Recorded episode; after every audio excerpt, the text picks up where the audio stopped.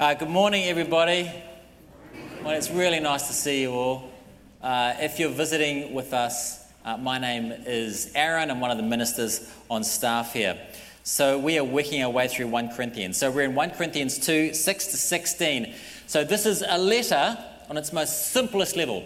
This is a letter Paul wrote to a church in Corinth, a church that he started but had gone a bit theologically wobbly since he left.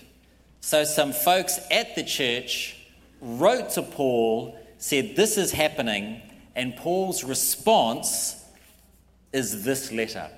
So, there, I've caught you up. Let me remind you of the wobbliness in the church, which Paul has been talking about for these last couple of chapters uh, by way of analogy. So if you go to someone's house and you go to the washroom there and you accidentally look in their medicine cabinet and, and you, you let your eyes pause at the medicine bottles for a moment, you'd be able to surmise the condition it's treating, right? Now, obviously, don't do this. That's terrible. Like, don't look at people's medicine they're taking. But if you did, right, in principle, you'd be able to work out the problem that the medicine is treating, right? This idea is helpful in working out what Paul is up to in these chapters. Let me explain. Paul's medicine in these chapters, the thing he keeps talking about is the cross. It's the cross, the cross, the cross. He keeps coming back to the cross in these early chapters. If that's what he's hammering in this letter to this church in Corinth, if that's the medicine to a problem, that tells us the problem he's trying to address, doesn't it? So, what is the condition? What's the problem? The problem is that they had sidelined the cross in their ministry.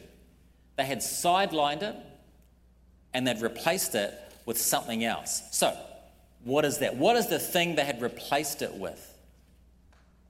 What did they find so compelling that it supplanted the preaching of the cross? Well, you remember, again, we've talked about in these last few chapters. In those days, the big celebrities were these orators. So, Corinth was an academic hub, lots of big brains, lots of famous sort of speakers coming through, and they were fantastic communicators. And they'd get up in these public spaces and in schools, and they'd give these lectures, and they would philosophize about just whatever, and people loved it. And the folks in this church in Corinth loved, loved, loved these folks. My son Ollie, who is eight, the other day asked me a very tricky philosophical question. I'm going to throw it out to you. He said, Dad, if you were invisible and you closed your eyes, would you be able to see through your eyelids? this is a great question, right? If you're invisible and you close your eyes, could you see through your eyelids? It's a great question. The philosophers would have loved that question. See, they were known to argue things they didn't even really believe. As long as they argued it well. They were happy to argue things that had no substance, as long as they argued it well. Back to Corinth the church there had sidelined the cross. And they were trying to build the church on a foundation of just sort of flashy talks and worldly wisdom. Now, why would they do that? Because it's not uncommon in church land to go this direction, right? Why would they do that? Well, perhaps they just thought um, that that would sell, so to speak, you know, that this would sell in their culture. That's a big problem, isn't it? It's a big problem when the church believes that there's a more powerful type of evangelism than preaching the cross. So, that's the really big picture stuff. That's the context of our passage. This is what Paul is writing into. So let's jump into the passage now. So, given that picture, it's understandable that Paul has this little section here where he talks about wisdom. And he basically says this There's a type of wisdom over here, referring to the wisdom of the flashy orators and philosophers and sophists. There's that. But there's this whole other type of wisdom over here, and this is the good stuff. This is God's wisdom. Now, I'm going to say that again, but with a lot more detail from the passage. But here's the simple structure of Paul's argument. He says there are different types of wisdom. Two, how do we get that wisdom? And three, why do we want it? There are different types of wisdom, point one. Two, how do we get that good wisdom and why do we want it? So let's go. Let's go. First, different types of wisdom, verses 6 and 7. Yet among the mature we do impart wisdom, although it's not a wisdom of this age or of the rulers of this age who are doomed to pass away, but we impart a secret and hidden wisdom of God, which God decreed before the ages for our glory. So, very simply, there is a wisdom of God and there's a worldly wisdom, but have a look at how God's wisdom is described here. It's secret, it's hidden, it's ancient, it's not of this age. Verse 9 goes on to say, No one has seen it, no one's heard it, no one's imagined it. In other words, God has a wisdom that cannot be discovered, that can't be conceived of naturally.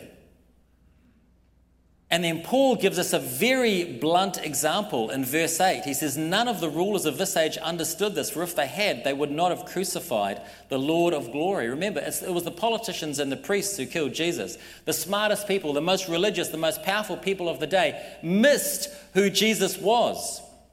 So, God's wisdom and our wisdom, there is such a chasm between these two things. That chasm is so deep and so large and so wise that no matter how educated you are, no matter how um, spiritual you consider yourself to be, no matter how many great podcasts you listen to, no matter how old you get, God has a wisdom that we do not have access to by our own efforts. That's his first point. Let me round that out with a caveat. This passage is not rubbishing academic pursuits. It is not saying don't use your minds. He's simply trying to tell the church in Corinth there's, there's two different types of wisdom, and you guys have a love affair with these flashy, showy philosophers who are so engaging. You have a love affair with them, and you need to break up because you could do a lot better. Let's pause for a moment and think about an application here. Are there philosophies or ideas in your world that you have become enamored with? That are becoming more important to you than the wisdom of God? That they're your go to for how to live? Maybe it's a podcaster you really like. It could be a political ideology that's just gripped your heart. Like it's like this, if we could just get this sorted, uh, everything will work out. Maybe it's a cultural ideology, a form of spirituality that's kind of Christianish, that's a bit more friendly to the world. If this is an issue for you, friends, you need, you need to cut that off. I'll leave that with you to think about more. Let's keep going. So, point one God has an awesome wisdom but there's a problem with it, is we can't discover it on our own. Point two, how do we get that wisdom? Can we get that wisdom or does it remain hidden, secret? Well, here's the great news of the passage. It's very clear in verses 10 and 12. Let me read verses 10 to you. These things God has revealed to us through the Spirit, for the Spirit searches everything, even the depths of God. See, despite the chasm between our thoughts and God's thoughts, we do have access to His wisdom through the Holy Spirit. Karl Barth's great axiom was God is only known through God alone.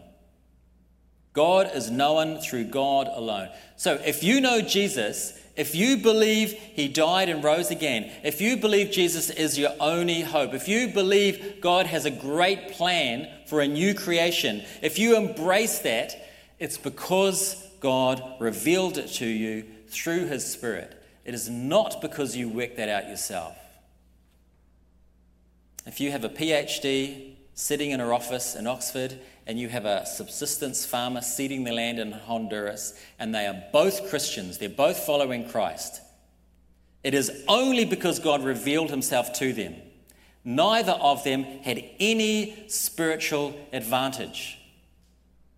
It was all grace. Remember the story in Matthew 16. Jesus asks Peter, Who do you say I am? And he says, You are the Christ, the Son of the living God. And what is the first thing Jesus says to him? Blessed are you, Simon Bar Jonah, for flesh and blood has not revealed this to you.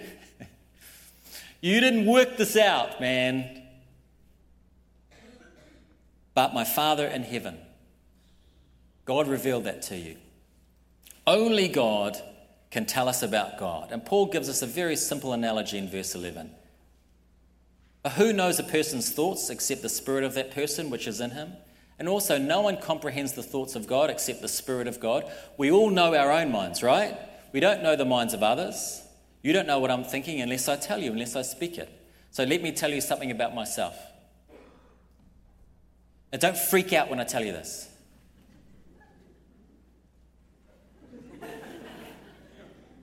I have never had a cup of coffee in my life.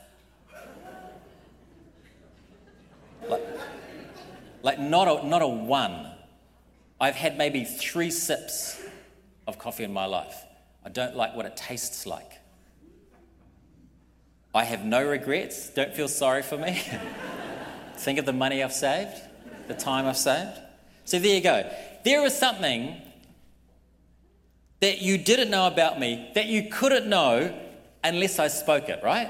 It's really simple. It's just what Paul just says. It's the same with God. We can't know God's thoughts unless, unless He tells us. And the Spirit knows God, the depths of God, because the Spirit is God. So the Spirit reveals God to us so we can understand and we can know God's wisdom. Doesn't mean we'll know everything, but God will reveal to us what we need to know. Okay, now look at verse 14 because I want to point out a sort of a, an issue that might come out of this. Okay, verse 14. The natural person does not accept the things of the Spirit of God, for they are folly to him or her, and he or she is not able to understand them because they are spiritually discerned. Okay, so that kind of says what I just said, but sort of like a, a negative version of it, right? Now, the problem with this is this: is that our problem could be this idea sort of puffs us up a little bit you know, because it's calling us spiritual. We're spiritual people. I'm very spiritual. I'm very, very spiritual. I go to St. John's. I'm a very, very spiritual person. You know. If we leave today thinking we are better than what the passage describes as the natural person, that we are better than them, you've kind of missed the point. I mean, think about who Paul is writing to here. He's writing to a church, he's writing to followers of Jesus. He's not, he's not slamming the non Christians here is he, in this passage? He's rebuking Christians. So he's not saying, oh, you people who don't believe, you're terrible people. No, he's rebuking these Christians here who the Spirit actually has spoken to, but are still listening to the world's values, who have been sucked into the Corinthian views on sexuality and power, etc. They have the Holy Spirit, but are ignoring the Spirit. So, what's our takeaway here? What does this make us want to pray as we hear it? I think it's a good question. What does this make us want to pray as you hear it? First, for me, I want to pray, Thank you, God. Thank you, God. And what a wonderful on this Thanksgiving weekend. Thank you, God, for being so kind to me to reveal yourself to me. Verse 12 says, This is something you gave to me freely. Now, we have not received the Spirit of this world, but the Spirit who is from God, that we might understand the things freely given us by God. God freely gave me His Spirit so I could understand His wisdom. So that's my first prayer, is just gratefulness. Secondly, it makes me want to pray, please God, be kind to my friends as you were kind to me. Be kind to my family members, my neighbors who don't know you. Would you be as kind to them as you were to me? We have a week of evangelism coming up in November. You're going to hear about it today. Chris is going to come up and talk to us about it in a few minutes. It's amazing speakers coming. We're going to pray a lot about this, but keep praying. Keep praying, folks. Heavenly Father, as you were kind to me, be kind to others who don't know you. Let's keep moving to our last point very quickly. So, point one there's two types of wisdom it's worldly wisdom, and there's God's wisdom. Worldly wisdom looks flashy, but there is a massive and a huge chasm between these two wisdoms, so huge that actually God's wisdom looks like foolishness to many. That's point one. Point two, we can know God and His wisdom only through the Spirit, only when the Spirit reveals it to us. And my final point, very quickly, the result of knowing that wisdom is not just salvation, it's in the end of verse 16 that we have the mind of Christ. What does that mean? It means we have access to the mind of God individually and as a community. So we can know what God is like. We can know right from wrong. We can know um, what our attitudes should be, what is valuable, what is not valuable in this world. We can know a, a hope that is greater than just, you know, having a great sort of West Coast life. I mean, this is how we be and become a community of contrast. It's when our minds are transformed by the Spirit. We can think like Christ in this world. So this is sort of like this is like the climax of Paul's argument here, the great promise of it. And the magnitude of what God freely gives us is astonishing, is it not? It's the mind of Christ. And the magnitude of the Corinthian betrayal is stunning becoming fixated on the intellectual, shiny objects of the day. Fixated on that, focused on that, when they have the mind of Christ. Friends, I hope your hearts are grateful today for the Spirit of God in your life, and I hope they're calibrated to the voice of that Spirit. Amen.